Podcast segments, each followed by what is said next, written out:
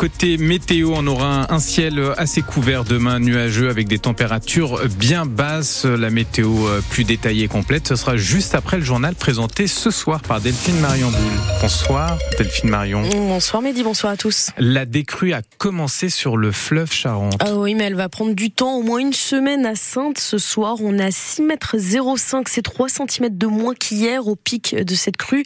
La partie aval du fleuve reste en vigilance orange. La Charente euh, amont et la Charente moyenne, elles sont désormais abaissées en vigilance jaune.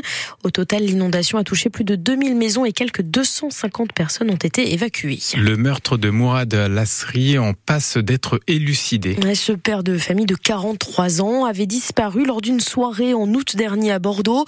Son corps avait été retrouvé chez nous en Charente-Maritime à Saint-Pierre-du-Palais au mois de septembre. Après trois mois d'enquête, la police judiciaire, euh, quatre personnes ont été interpellées en Charente et en Gironde la semaine dernière. Parmi eux, il y a un Charentais qui est le principal suspect de ce meurtre, Eric Lebihan.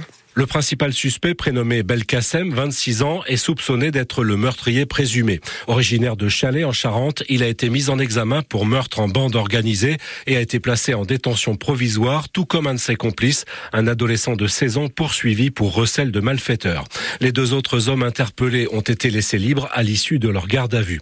Le mobile du crime serait lié à un règlement de compte sur fond de trafic de stupéfiants dans le quartier Bacalan à Bordeaux. Mourad Lasri, 43 ans, avait disparu le soir du 18 août après avoir passé la soirée avec des amis dans ce même quartier.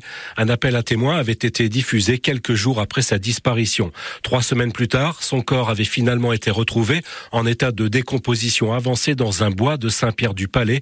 Sorti de prison après avoir purgé une peine pour trafic de drogue, le père de famille aurait été victime d'un guet-apens. Et les précisions d'Éric Lebihan sont à retrouver dès maintenant sur francebleu.fr et sur votre application ici.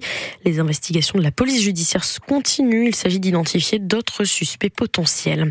En Charente, une triste découverte. Le corps d'un homme de 75 ans retrouvé ce lundi matin à Bourg-Charente. C'est entre Jarnac et Cognac.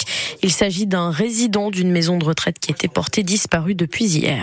Quoi qu'il arrive, Monique Olivier ne fera pas appel. Pas question d'infliger un second procès aux familles des victimes, a déclaré son avocat lors de sa plaidoirie en début d'après-midi. Un peu plus tôt, le parquet a requis la peine maximale, la perpétuité, avec une peine de sûreté de 22 ans euh, contre l'ex-femme du tueur en série Michel Fourniret.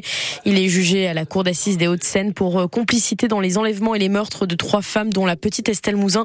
Le verdict est attendu demain mardi. Euh, Monique Olivier a déjà été condamnée, on le rappelle, hein, mais à la perpétuité par la cour d'assises des Ardennes, c'était en 2008. Une nouvelle vente pour le groupe Casino. Toujours en très grande difficulté. Le groupe de la grande distribution, on peut le dire, va à tapis. Il a accepté l'offre de reprise commune d'Intermarché et Auchan pour 320 de ces hyper et supermarchés, soit la quasi-totalité. Selon le groupe Casino, aucun salarié ne restera sur le carreau. Deux gros dossiers euh, sur la table du conseil municipal de La Rochelle. Il démarre en ce moment même. Hein. Il sera question du prix du stationnement. La nouvelle tarification démarre le 2 janvier prochain et un tarif spécial pour certains corps de métier va être soumis au vote des élus. Et puis les travaux du pont de Tadon seront aussi évoqués. Ce pont qui est près de la gare et qui est fermé depuis plus d'un mois maintenant hein, pour vétusté. Il est proposé aux élus de la ville de prendre en charge la moitié des études préalables aux travaux. C'est un montant de 45 000 euros.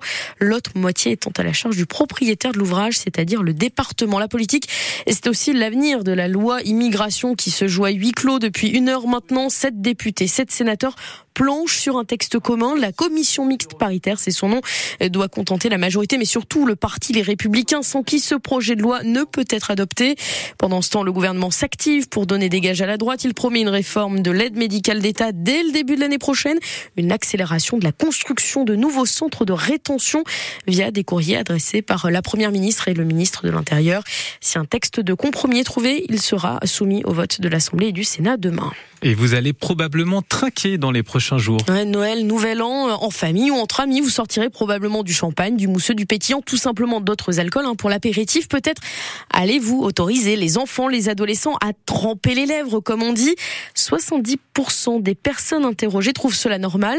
C'est un sondage commandé par la Ligue contre le cancer et les résultats de ce sondage inquiètent les associations comme Addiction France.